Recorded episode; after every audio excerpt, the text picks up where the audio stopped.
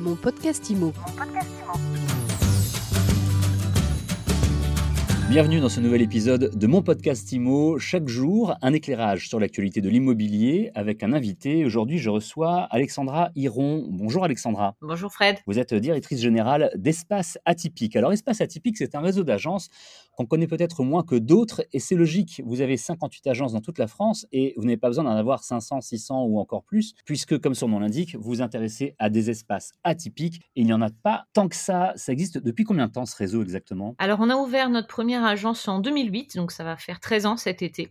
On a ouvert à Paris, euh, on s'est développé ensuite à Marseille et à Lyon, et puis on a développé le concept en franchise à partir de 2014. Ce qui va nous intéresser aujourd'hui avec vous pour mon podcast IMO, c'est de savoir comment est-ce qu'on estime avec précision un bien immobilier atypique, qu'on soit vendeur euh, ou acquéreur finalement. La règle des mètres carrés, etc., ça n'existe plus immédiatement parce qu'on a des volumes plus importants, parce qu'on a des lieux plus euh, euh, originaux, des matériaux euh, différents. Alors, quelles sont les, premières, les principales règles en fait pour estimer un bien atypique? Alors c'est vrai que dans l'immobilier plus traditionnel, je dirais, c'est euh, le prix au mètre carré par rapport à l'adresse multiplié par la surface, disons pour être plus, simple, et puis une comparaison avec ce qui se vend ou ce qui s'est vendu de similaire aux alentours. Euh, L'atypique, comme son nom indique, effectivement, c'est des biens qui sont originaux, qui sont uniques. Euh, donc, c'est difficile de comparer avec euh, d'autres biens similaires parce que bah, forcément, il n'y en a pas. Euh, donc, on a mis au point un système d'estimation qui prend effectivement en compte les particularités atypiques d'un bien. Donc, on a on a mis un système un petit peu de pondération des points positifs, négatifs, effectivement sur les volumes, sur la qualité des matériaux, sur les hauteurs sous plafond. Euh, et du coup, ça permet de rationaliser finalement le, prix au mètre carré, le rendre un petit peu plus quasiment mathématique, on va dire. On parle souvent de scoring dans euh, certaines professions euh, autour de l'immobilier. Est-ce que c'est un petit peu ça? Est-ce que vous avez une grille, une très haute hauteur sous plafond, ça vaut autant de points Un espace extrêmement dégagé, ça vaut autant de points, etc. Oui, c'est exactement ça. En fait, on a passé un petit peu dans une moulinette euh, tous les biens qu'on a pu vendre. Et on voit par rapport au prix au mètre carré euh, moyen du quartier, euh, en fonction des atouts du bien, ce qui a pu le, valoriser. Et du coup, on a fini par affiner avec les années et l'expérience et donner effectivement une sorte de pourcentage pour chaque critère.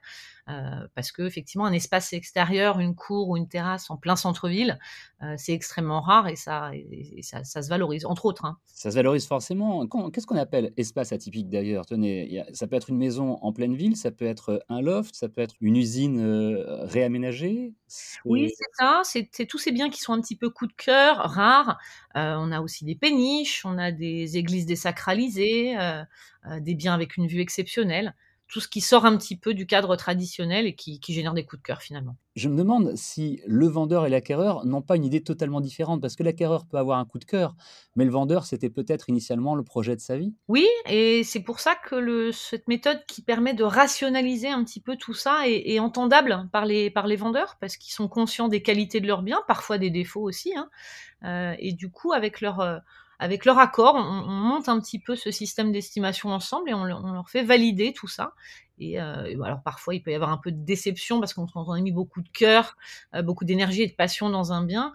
Euh, on peut parfois s'attendre à, un prix beaucoup plus élevé, mais au final, ils entendent notre système d'estimation. Et puis voilà, cette rationalisation des critères finalement permet de, de, s'entendre et d'arriver à un prix qui est généralement juste. On l'a dit tout à l'heure, euh, Alexandra Hiron, je rappelle que vous êtes directrice générale euh, du réseau Espace Atypique. Vous avez euh, près de 60 agences en France. L'an passé, vous avez signé 5300 mandats, donc a priori, les choses se passent bien. Des espaces originaux et inhabituels, on en trouve dans notre pays. Mais je vais vous demander, est-ce que ce n'est pas parfois, malgré tout, un petit peu difficile de les vendre? Parce que la clientèle est forcément plus restreinte, les tarifs sont plus élevés et on sait que souvent des investisseurs immobiliers font attention lorsqu'ils achètent à pas prendre uniquement le coup de cœur, ce qui leur plaît, mais quelque chose qui pourra se revendre. Or, par définition, un espace atypique, il est tout de suite plus difficile à revendre, non? Non, pas forcément, parce que je pense qu'aujourd'hui, euh, beaucoup de gens ont envie de vivre dans un espace qui est, unique, dans lequel ils peuvent s'exprimer, un endroit qui a une personnalité,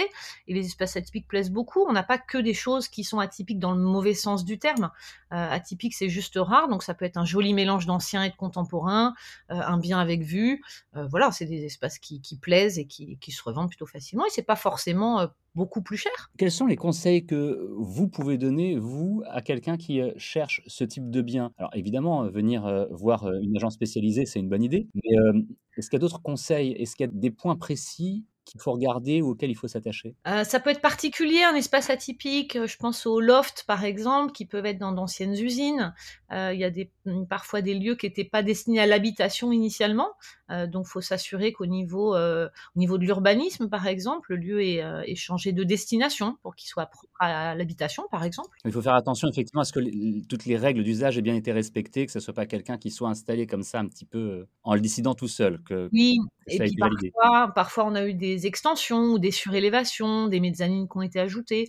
Euh, voilà, donc il y, a, effectivement des choses, des, choses réglementaires à vérifier auprès de la copropriété, de la mairie, euh, des, autorisations, par exemple. Vous estimez que c'est un marché qui prend beaucoup de place, euh, qui se développe, on en voit de plus en plus ou c'est quelque chose qui est euh, finalement assez constant, ce type d'espace et de logement? Moi, je trouve que euh, la, proportion de, lieux atypiques a vraiment augmenté. Quand on a commencé il y a 13 ans, on estimait notre part de marché entre 5 et 10% C'était vraiment une niche. Aujourd'hui, on part plus de, segments de marché. On est plutôt entre 10 et 20% des biens parce qu'il y a beaucoup de, de, biens qui sont rénovés, qui sont rénovés avec goût par des architectes. L'habitat, c'est vraiment au cœur de l'habitat et la décoration, hein, au cœur des préoccupations des Français. Donc les gens font, prennent soin de leur habitat, prennent soin de le décorer ou de le réaménager. Et du coup, des biens qui n'étaient pas forcément atypiques euh, il y a dix ans le deviennent aujourd'hui. Tous les magazines, que ce soit des magazines papier, certains sites internet, et puis les émissions de télévision qu'on n'a pas besoin de citer, on les connaît tous, qui nous montrent ce type d'espace très régulièrement, mmh ça vous a aidé? Oui, oui, c'est sûr. Les magazines de décoration euh, donnent envie de, de, de, vivre dans des lieux qui soient beaux, qui soient bien rénovés, bien décorés.